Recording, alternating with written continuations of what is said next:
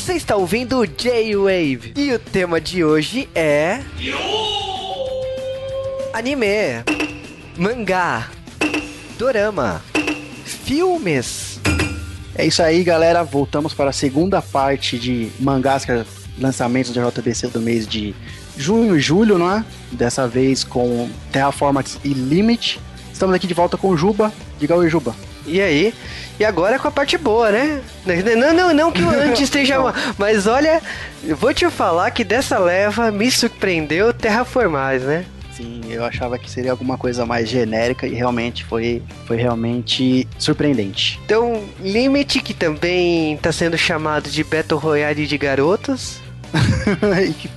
Quem será que falou isso, hein? Ah, não sei. É, vamos, vamos deixar no ar aí, vamos deixar no ar. Mas, logicamente, o que a gente gostaria de falar é que, assim, é, o Terraformars, ele, ele tá sendo chamado do novo Shingeki no Kyojin. Ele foi, aliás, ele foi falado assim há muito tempo. Desde quando anunciaram a adaptação em anime, até porque Shingeki no Kyojin é, não tinha... Tem um problema, né, com a, com a periodicidade do mangá. Então, para aliviar o ânimo dos fãs de Shingeki no Kyojin, Terraformars é, foi vendido como um ótimo substituto. E, e eu acho controverso isso, porque Terraformars eu acho melhor que o Shingeki no Kyojin. Sim, eu também acho que o substituto sai melhor do que o substituído realmente, para mim, infinitamente melhor. Ser polêmico aqui, mas para mim, Ataque dos Titãs é bem ruizinho, bem ruim, para ser bem sincero. E Terraformas aqui, para mim, substitui ao, muito mais a altura. É, então a gente tá falando de um mangá que tem 13 volumes, que é um mangá que todo mundo tá falando. É um mangá que tem anime,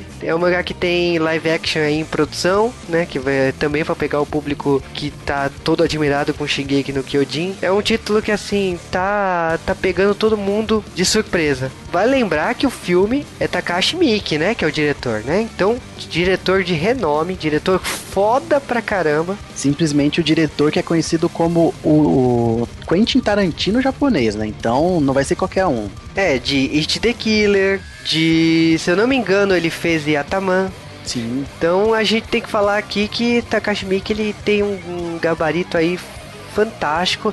Ele fez Zatuichi também, que é um filme de samurai que eu adoro. Então eu espero muito dele em Terraformars. Mas vamos aqui falar do mangá, né? Que é aqui o podcast é para falar do mangá. O mangá foi publicado lá na Young Jump, né, da Shueisha, e é um mangá que tipo ele, ele começou a ser publicado em 2011 e que ele tem é, é, ele tem uma dupla, né? Ele tem o Yu Sasuga, que é o autor, e o Kenichi Tachibana, que é o desenhista. Essa coisa de dupla é super normal hoje em dia. Antigamente a gente achava mais polêmico, mas acho que o grande boom aí veio com Death Note, né? E tem outros mangás aí que são duplas, então a gente se acostumou com esse, com esse lance de dupla, né? E Terra, e Terraformais começa com, a, com o futuro de 2599, que a gente vê um mundo que, tipo assim, tá super lotado, que tá na hora de mudar de planeta. A gente já viu esse plot em outros lugares, como aquele remake falido do Perdidos no Espaço, que precisava de um portal para levar os humanos para outro planeta semelhante à Terra. Aqui o que eles decidiram? Eles viram que a Terra estava super populosa e viram que a, Marte tinha, o, tinha algumas, alguns elementos semelhantes à Terra, mas precisava desenvolvê-los. Então eles colocaram um monte de algas e um monte de baratas em todo o planeta Marte e deixaram lá forma, é, fermentando, né? Durante 500 anos lá, as baratas e as algas se virassem ali no planeta e que iria gerar gases, né? Que fossem semelhantes ao nosso planeta Terra. Portanto, depois de 500 anos, poderia sim fazer que os humanos se mudassem para Marte. E aí a gente entra no começo da história com 14 astronautas indo para uma segunda missão, né, que é o Bugs 2, que a gente não sabe porquê, mas nenhum ali é top da balada, né? Na verdade, ali quase nenhum é astronauta de verdade, né? Eles pegaram qualquer um na rua e falaram: ah, você quer ir pra Marte? Quer? Então vamos que é nós. Na verdade, a gente percebe que a história é diferente. Quanto que é o valor da sua dívida? Um bilhão? Ah, então beleza, a gente paga isso, mas você vai virar astronauta pra gente. É, eu acho que eles pegaram realmente quem tava precisando de dinheiro, quem podia se vender, querendo ou não, porque era uma missão, entre aspas, suicida, né? Porque a gente não sabe o que vai encontrar lá. Então eles pegaram qualquer pessoa ali que podia, que não seria, que seria dispensável realmente, falou: ah, vai para lá, vamos ver o que a gente acontece. É, e aí foi escolhido esse, esse time aí de, de 14 astronautas que estão indo para Marte para a missão de detetizar Marte. Então, tipo, era uma missão bem fácil sabe? Você recebe a sua graninha, paga suas dívidas e essa é a única coisa que você tem que fazer é espalhar inseticida em todo um planeta para matar as baratas para tornar o planeta habitável para os seres humanos. Só que não é bem isso que aconteceu, porque quando você chega em Marte você percebe que as senhoras baratas vieiraram seres humanoides que, meu Deus, é, é bizarro. Nossa, eu nunca imaginei que uma barata podia ficar mais bizarro ainda em formato humanoide. É, é bizarríssimo. E aí o que, o que a gente tem? A gente tem essa, essas baratas humanoides que estão na época pré-histórica, né? Que você vê eles com tá, com, com umas armas bem bem, bem precária mesmo, né? Bem antigas. E eles têm uma força violenta, porque barata tem um corpo forte, tem até, até o bicho mesmo em si, né? O único problema do bicho é com altas temperaturas, mas ele, eles aguentam frio, aguentam. Eh, eles têm uma série, uma série de resistências ali que, enfim, uh, eles evoluíram seguindo com essas características. Então, quando o, tem uma dupla lá que vê a barata e tenta até conversar em inglês com eles, acaba que, tipo, a garota morre no ato, né? Não, nem, nem consegue abrir a boca direito, né? Porque a força de uma barata é muito grande, né? É, na verdade, a barata ele não fez nem força, né? Ele só encostou na menina e quebrou o pescoço dela. Exatamente. E aí a gente percebe que, tipo, a UNASA, né? Que é a organização de astronautas que mandou os astronautas para lá ela na verdade tinha algo debaixo da, do, debaixo dos rolos aí, né? Tinha é, eles sabiam o que estava acontecendo porque foi uma nave lá primeiro e todo mundo morreu. Tem a questão que tipo assim todos esses esses astronautas fizeram zilhões de cirurgias no corpo deles. Uh, com a desculpa de aguentar a superfície de Marte, mas na verdade daria habilidades para eles. E tinha umas injeções ali com genes ali que praticamente eles virariam Kamen Riders, né? Não, praticamente não, teve um que no final virou realmente um Kamen Rider, né? Então, assim, para lutar com baratos, o que, que você faz? Você dá habilidade de outros insetos porque na cadeia de na cadeia alimentar, né, um inseto derrota o outro, né, lógico. E até questiono porque nenhum virou lagartixa, né, mas tudo bem. Calma, mas, a gente não viu ainda. A gente Vai não viu. Tem. Mas o que, é que acontece é que cada astronauta é, desenvolve uma habilidade, seja de. É, seja de gafanhoto, seja de louva-a-Deus, seja de bicho da seda. Cada bicho diferente porque tem uma habilidade diferente contra as baratas e aí é, começar essa guerra, essa, essa luta contra as baratas. A gente tá falando de um mangá que tipo assim, o primeiro, o primeiro volume praticamente morre muita gente, morre, né? Aliás, muita gente. Já tem um pulo de tempo no segundo volume do Terra Foi Mars. Então é um mangá que é, a gente não sabe, parece que segue a tendência de Gantz, segue a tendência de Shingeki no Kyojin, que não é ter um protagonista fixo. Então a gente tá vendo que tipo o Terraformars ele tá ele tá num ritmo que é de mangás desse patamar. E, e o, o, os dois autores me surpreenderam muito pelo desenho, porque é um desenho que parece um amalgama de, de mangá com quadrinhos. Tem muitas horas que eu vejo as lutas, eu acho que é comics. E eu gostei muito do que foi feito, do que foi demonstrado aqui. É um traço muito bonito, é um traço que para mim fãs gigantes vão se apaixonar com o traço do Terraformars. E eu acho que assim tem muitas surpresas. Tem a questão da nave, da primeira tripulação que eles vão encontrar lá em Marte. Tem muita coisa ali no primeiro volume que eu acho que vale a pena a pessoa comprar só para ter a experiência de, desse título que é tão popular lá fora. E que tem filme chegando, né? Tem, tem, tem esse filme aí chegando que logicamente rola muita da curiosidade de você ver como será isso em live action. Então, promete muitas lutas, promete assim muitas habilidades, muita muita genialidade. Tem uma hora que eles, que eles decidem é, trancar as baratas no lugar lá para explodir. Eu achei genial a forma que é pensar, uma forma bem japonesa de pensar e mostra muito duelo de, de pessoas de países diferentes. Então tem o cara que é que, que é do Iraque, tem o cara que é japonês, tem os descendentes japoneses, mas que são americanos e fica analisando como se fosse personagem, personagem de mangá, a, a reação e o diálogo do, do, elenco japonês ali dos astronautas. Tem uns diálogos muito, muito legais, muito bem pensados, diante ainda de, de, de todo esse combate aí. Então, para mim o Terraformars vale muito, mas vale muito mesmo você correr atrás. E olha que tipo assim, quando anunciaram que era do tipo do Shingeki no Kyojin, eu não liguei. Eu vou te falar bem a verdade que assim, eu assisti Shingeki no Kyojin e não me pegou. Eu acho que é uma obra com vários problemas ali, tem uma mitologia muito foda,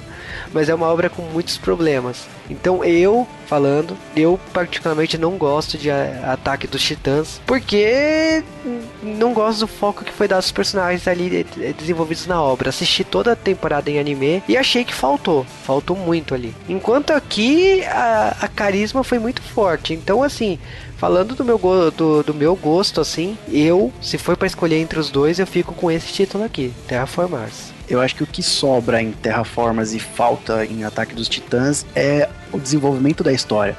Só nesse primeiro volume ele já dá muito background do que aconteceu e do que pode acontecer, porque a história ali não é só simplesmente, ah, queremos repovoar um planeta, vamos sair todo mundo da Terra, vamos lá para Marte. Não, você vê que ali tem os interesses de empresas, tem o interesse da, da UNASA, né, que foi criada aí. E assim, a gente vê muita coisa que pode se transformar de tudo que pode acontecer na história em apenas um volume. E assim, o que realmente o Juba falou é verdade. O que faltou em, em Shingeki no Kyojin foi um desenvolvimento melhor de, de personagens, um foco diferente, sabe? Porque a mitologia é realmente muito boa. Igual aqui em Terraformers. Esse, esse negócio de você colocar genes de insetos em humanos é uma coisa diferente, é um diferencial, é uma mitologia legal. Aí aqui parece que os autores souberam desenvolver isso. Então por isso que eu acho que nesse primeiro volume já me conquistou de, de, de cara, sabe? O que o Ataque dos Titãs teve que fazer comigo, pelo menos em 10 volumes, Terraformers fez em um. Eu já me senti realmente satisfeito apenas com esse volume. Tanto que o final ele termina assim de um jeito que dava para ser um volume único. Você fala, ah, acabou aqui, puta que história legal, beleza. Se vier mais coisas, ótimo. Se não vier, eu tô satisfeito. Eu saí muito com essa com esse sentimento, sabe? Por mim podia ter acabado aqui que já tava ótimo, mas como é tem que... mais, melhor ainda. Eu acho injusto a gente falar assim de Shingeki que leu a obra toda vasta e comparar com um volume só. Mas é aquela coisa, tipo, eu, por exemplo, assim, antes de entender que Gantz, o protagonista, não, não necessariamente era aquele protagonista, teve zilhões de volumes. Teve, eu acho que uns 10 volumes para poder ter a troca, a troca do protagonista. E eu entender que a dinâmica da, daquela história seria pensada daquela maneira. No Shingeki, eu também demorei para entender que aquele cara não era o protagonista. E aqui no Terra Mais tem a mesma coisa, mas eu, eu particularmente, assim, eu gostei muito do traço que é uma coisa que é, o, o comecinho do mangá do Shingeki é bem sofrível o traço também. Então, é, não tem como você não comparar, porque são dois. É, é, que nem o público Cavaleiros e Dragon Ball, é o público do Shingeki e Terraformars. Então eu vejo que, tipo assim, tem essa briguinha. Shingeki tem um, uma grande gama de fãs, como Cavaleiros do Zodíaco tem, mas eu acho que, do mesmo jeito que Cavaleiros e Dragon Ball, Dragon Ball é muito melhor que Cavaleiros, eu digo que Terraformars é muito melhor que Shingeki no Kyojin. É questão de público. Eu, eu vou pro público do Terraformars. então, paciência. É, no fundo, no fundo, a gente, o que a gente tá discutindo aqui muito é mais a questão do gosto, né? Mas assim, eu acho que vale muito a pena você comprar pelo menos o primeiro volume. Fazer, eu acho que quem me conhece sabe que eu compro todos os volumes número um de todos os mangás que saem para eu ter a minha visão da história. E aqui o que a gente tá contando é realmente, ó. Que, se você acha que Ataque dos Titãs é bom, leia também Terraformas, que eu acho que você também vai se identificar, porque é uma mitologia ali parecida, tem um, um, o mesmo, mesmo período histórico, igual o Juba citou Dragon Ball e Cavaleiro, sabe? É tudo de luta? É, mas cada um tem a sua peculiaridade. Eu acho que vale a pena você, pelo menos se pelo menos assim, tentar conhecer, sabe? Eu acho que vale muito a pena. E tem anime também. Então, tipo, vale a pena correr atrás exatamente pra, pra comparar, né? As mídias, né? Assistir o anime, ler o mangá, vem filme aí. É muito pra, pra mim, para mim assim que gosto de comparar as mídias, é muito legal você você poder ter esse esse parâmetro, né? Então você lê e, e depois poder comparar com as outras mídias, né? É, Terraformers está lá no Crunchyroll, só que é uma versão censurada, então assim, é sofrível, é, é estranho, mas se você tem um serviço, se assina assina e quer assistir, quer uma visão diferente, vale a pena também. É, e agora a gente tem que falar de Limit, né? Mangá de seis volumes, publicado na revista Besatsu Friend. Virou dorama, né? Pra galera que gosta de dorama, virou dorama em 2013, né? Um dorama de 12 episódios. E que inclusive uma amiga nossa, a Luana, que faz os reviews no G-Wave, falou que ela achou um absurdo o dorama porque todo mundo é gordinha lá, as garotas, e aqui as garotas são tudo magrelas.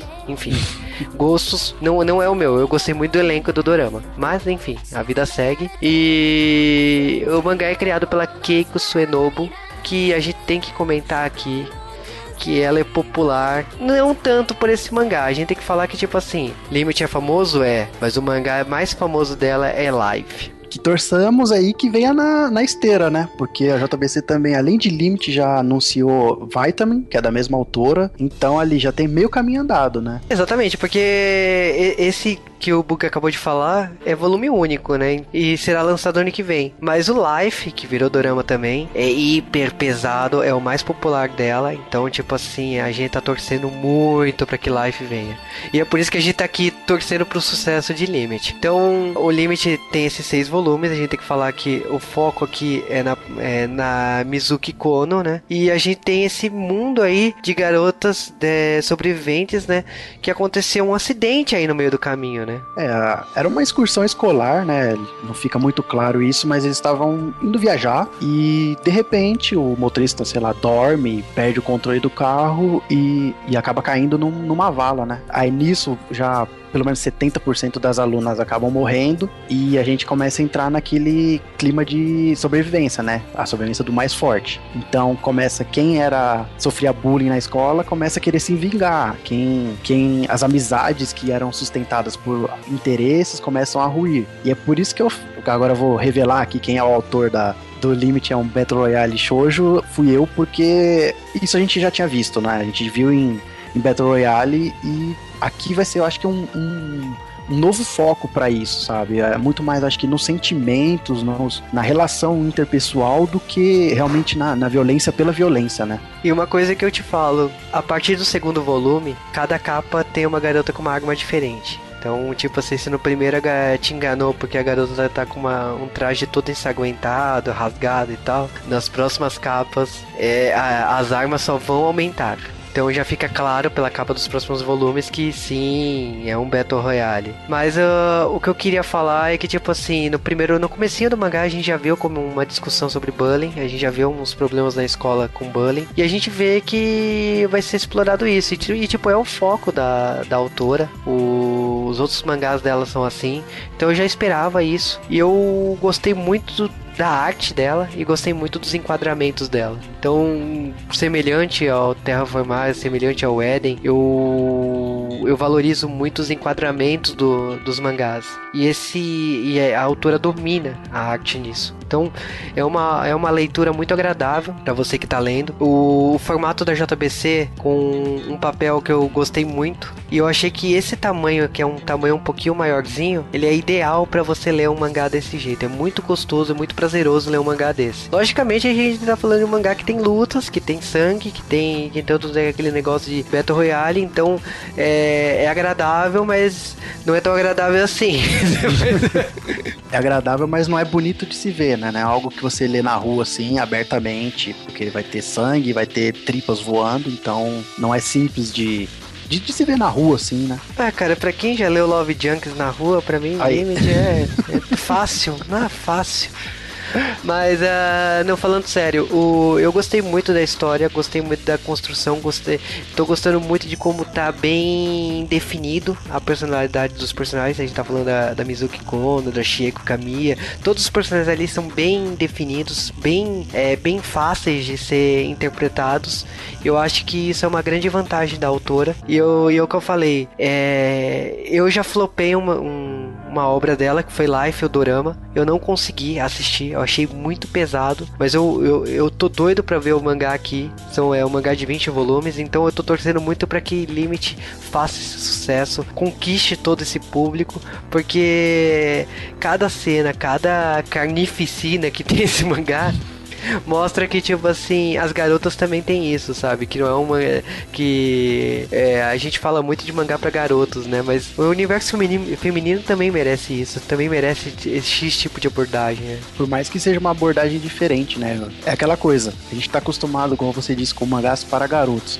E a gente vê uma história que 99% é masculina, tendo uma abordagem feminina, é, é, realmente fantástico. E a, a, autora, ela sabe desenvolver isso, é, isso de uma forma assim que, que não pareça homens vestidos de mulher, sabe? Ela sabe realmente, ela consegue transpassar ali o universo feminino, sabe? Eu acho que essa é, é o grande diferencial da obra. Eu, eu brinquei com Battle Royale porque é uma obra que eu gosto. E eu consegui ver Battle Royale em limite, por mais que sejam mulheres. Por isso que só disso ela já conseguiu me ganhar aí. É realmente uma história diferente, com mulheres, nesse digamos com o mesmo universo, entendeu? Mas é, é, realmente fantástico. Eu acho que merece, pelo menos, a curiosidade. Vá atrás, vai ver, igual o Juba falou, tem aí o, o, o Dorama, vai atrás, vai atrás do mangá. É realmente muito bom, muito bom mesmo. Não tem anime ainda. Então, no caso, a outra mídia que vocês podem comparar é com o Dorama. E, logicamente, que é aquela coisa, né? Se o público gostar de Limit, a gente faz um podcast de, sobre o Dorama do Limit. O Sasuke mesmo já tá assistindo. Então, é só vocês pedirem que a gente faz, com mais detalhes, comparando até com o mangá e o Dorama, qual é, qual é a diferença entre os dois. E é, o que eu falei, assim, o, o grande mérito daqui é o desenho. Eu gostei muito do desenho do Limit também. E vamos falar de preço preço, né? Então o Limit custa 13,90, o Terraformars custa 14,90. São quase que equivalentes. Acho que o papel do Terraformars é um pouquinho melhor, mas uh, na, na, minha opinião são iguais. Assim, num olho mais leigo eu não viria, eu não, não olharia para essa diferença. É, não, não, assim, não tem grande diferença, sabe? Talvez comparando um com o outro lado a lado você veja alguma diferença, mas eu acho que na verdade é o mesmo papel, sei lá, por exemplo, num lote diferente que deu alguma diferença aí, mas eu acho que é basicamente o mesmo papel. É, mesma coisa capa, capa com contracapa impressa, né? Que é coisa que, por exemplo, o Eden não teve. Então, eu gostei da forma que foi lançado aqui. E eu achei que são duas histórias bem diferentes, mas bem ricas e altamente recomendável pro, pro nosso público aqui do GeoWave consumir, né? São, são duas histórias que não se encaixam assim pro, uh, pro mesmo público, né? Porque é um, teoricamente é um mangá pra menina e o outro é um mangá pra menina. Mas que, né, na minha opinião, são tão prazerosos de ler, né? E eu falo isso mesmo com toda a carnificina que os dois mangás têm, mas a gente acha prazeroso e a gente tem problema. Mas uh, eu recomendo sim a gente ler. Então é, vai atrás. O Terraformais ainda está em publicação, né? Então a gente não pode falar quantos volumes tem, mas o, o limite tem seis. Então daqui seis meses vocês falam que vocês acharam, se valeu a pena acompanhar toda a saga de Limit. Sim, não, não só diga que se valeu a pena, mas fala pra gente fazer podcast, porque eu quero ler, eu quero realmente destrinchar essa obra mais, fazer com o Sasuke aí, a gente fazer uma comparação entre o live action e, e o mangá, porque realmente tem coisas, acho que vai ser bem diferentes no, tem coisas que não cabem fazer no live action, que no mangá realmente permite tudo, né? Então acho que sim, vale a pena. Peçam e vão atrás.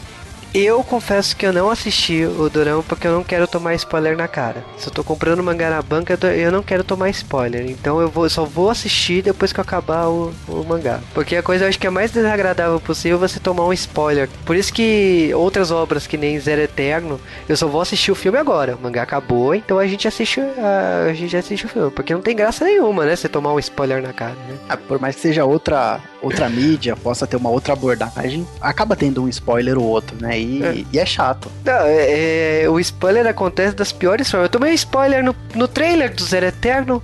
Então, tipo. mas como assim aconteceu isso? Aí eu, tipo. É, esse tipo de reação não é legal. Então é melhor. eu, eu recomendo você assistam depois. É que nem o dorama de Death Note. Você leu o mangá? Então agora você assiste. Até porque esse, esse novo live action aí, esse novo dorama, no primeiro episódio já tem um spoiler da segunda temporada do mangá. Você fala, o quê? Como assim?